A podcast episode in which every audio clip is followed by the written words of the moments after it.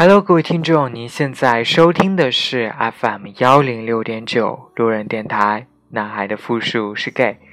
很感谢各位听众在深夜聆听路人的电台。如果你喜欢路人电台，请把它推荐给你的好基友们。如果你想跟路人有进一步的互动，可以关注路人的微信公众号。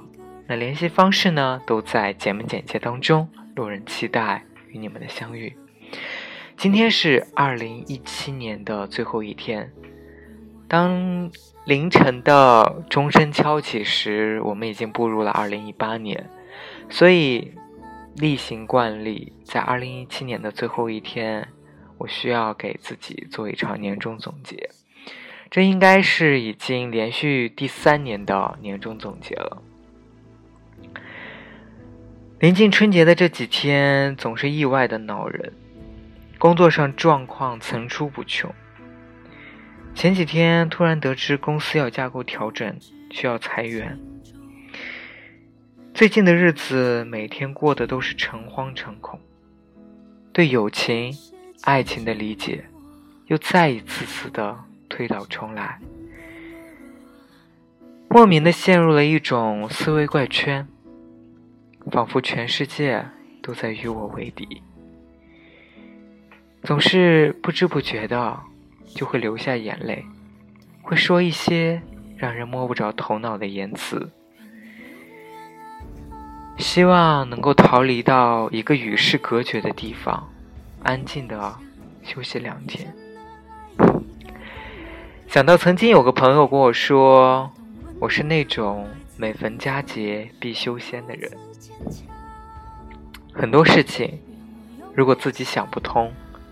任何外力的帮助都是无解的，但毕竟一年到头，还是需要去反思总结在二零一七年的工作、金钱、友情、爱情的种种经历。先来说说工作，踏实工作是创造财富的必经之路，但大部分人并不是靠工作而实现财务自由的。二零一七年可以说是我参加工作以来最努力、成长也最快的一年。工作最基础的功能就是赚取收入、维持生活，其次是实现自我价值，一种缺你不可的成就感。然而，也就是这份成就感把我压垮了。我被七乘二十四个小时的需要着，没有下班，没有周末。我喜欢这种不可替代的感觉，所有的问题我都能够指点江山。但渐渐的，我也开始厌恶对我的这种过度依赖，导致任何在我看来类似于一加一等于二的问题都要找我来解决。再往深里想想，其实没有什么工作是唯你不可的。科技的进步反而加速了职场人的忧虑进程，在这波知识经济中深受其害的，恰恰是那些靠工作时间和精力步入中产阶级的那群人。在这个时代，他们并不是无可替代的。努力是必要的，但一个有制度、流程、管理的团队会让你事半功倍。厉害的人能够让你实现从零到一，而想要完成一到一百，则需要合理的计划、科学的安排、严明的奖惩以及人性的管理。这一年来，真的是有点受够了，因为缺少合理安排和制度规范而导致的工作混乱。我想，新的一年。应该又要踏上求职之路了。说说金钱吧，人大多时候想的不是怎么赚钱，而是怎么省钱。每当工作不顺心的时候，就会安慰自己：工作是我唯一的赚钱工具，不要跟钱过不去。我嫉妒那些精明的人。能够轻而易举的就赚得丰厚的报酬，也憎恨自己的愚笨，只能让自己看脸色，靠劳力赚钱。人与人是不一样的，那是一种境界。自出生便已经注定起步的轨道是哪一条，就像田径场上的跑道，你站哪圈就跑哪圈，踩线是要遭受处罚的，甚至会取消你的比赛资格。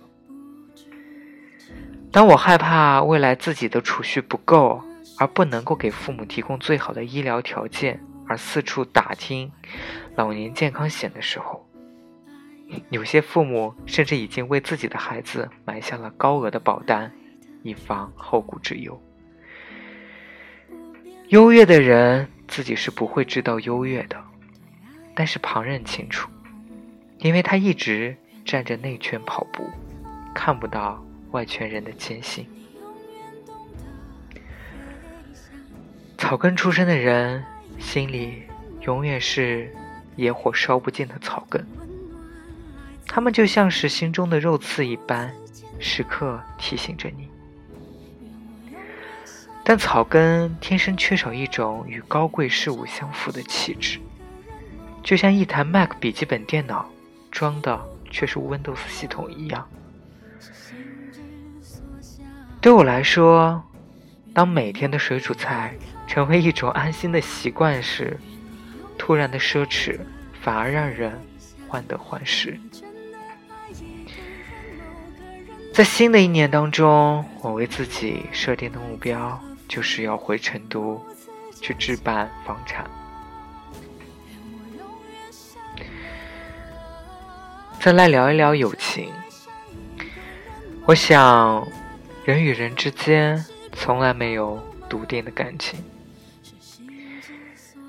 时隔两年，我终于在一七年又鼓起勇气面基了。都是至少认识一年以上的朋友，很庆幸这些朋友都很 nice，即使见完面也还有不错的联系。我也打心眼里把他们认定为。好朋友，可是任何感情都是把双面刃。当你在享受朋友带给你的依靠和慰藉的同时，也赋予了他们伤害你的权利。人总是越缺少什么，就会越珍惜什么。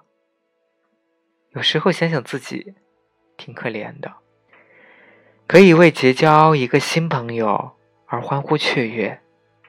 也会为失去一个旧友歇斯底里，到头来不过就是我这个戏精上演的一出独角戏。不管是欢呼雀跃也好，歇斯底里也罢，那个你认为的朋友，或许从来不曾看在眼里。我好像很喜欢把所有感情都会和金钱相关联。我无法考究一个人对我的友情，能衡量的尺度是他会不会愿意用钱来交换我的感情。当然，我对人是平等的，只要是我认为感受到你用钱传达的友情，自然也会回之以礼。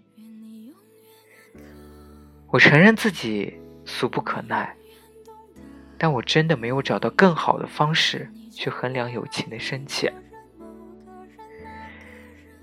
那些所谓的能陪你说话、聊天、解闷的，也未必就是真朋友。我曾经质问过自己：那些曾经收到过你金钱援助的朋友，又有多少人能在你需要的时候解你燃眉之急？但人性是经不起试探的，我无法去做这样的假设，但我大概能知道，最后结果肯定是彻底心凉的。我是个不愿给别人添麻烦的人，我们经常会听到上一辈给我们的箴言：没事，别麻烦别人。很多善良的人，他们什么事情都自己处理，从来不爱请别人帮忙。他们认为麻烦别人是错误的，但是这类好人的人脉网络却往往挺单薄，因为当我们不需要别人的帮助时，我们缺少了建立关系的缘由。最后，来讲讲爱情吧。在爱情面前，怎么会有专家？最后，只剩下自己。曾经以为自己已经过了追求罗曼蒂克的年纪，但前不久听到一位曾经的友人恋爱的经历，着实让我被塞满了甜到死的狗粮。喜欢我朋友的那位男生从异国飞回国内，只为跟他见一面，便坠入了爱河，毅然回到我朋友生活的城市，跟他在一起，过上了幸福的二人世界。曾经的他们都以为这辈子就要一个人这么过下去了，然而爱情总是这么不经意的出现。我总会把适不适合生活在一起当做另一半的评判标准，比如从事的职业、厨艺、生活技能、照顾人的能力。但爱情总不是一厢情愿的，在这个颜性恋的时代，看得过去的颜值和略有线条的身材，才是别人。想要继续了解你的原动力，所以面子工程一定不能停。活在上了床也不会有结果的时代，却憧憬一次恋爱谈到结婚的爱情。我们有时候真是搞笑，我甚至有时候有想当鸭的冲动，既能满足生理需求。又能满足金钱的欲望。爱情是一种看不见、摸不着的感觉，没有任何外在的力量能够让爱情亘古不变。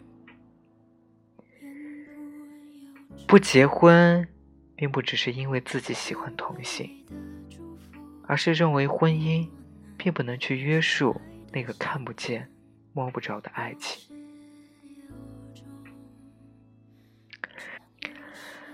此时此刻已经是二零一八年的第一天了，在这里，路人祝福大家在新的一年当中都能够平安幸福。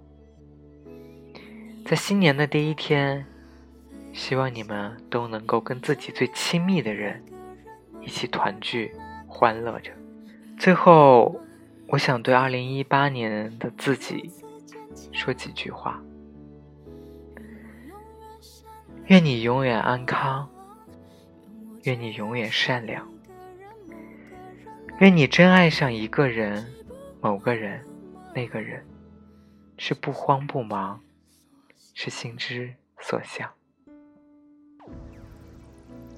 好了，各位听众，今天这期节目就录到这里，也再次感谢各位听众在深夜聆听多人的电台。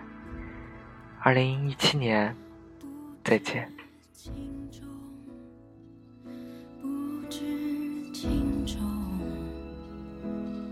那些虔诚如我，也不能升华人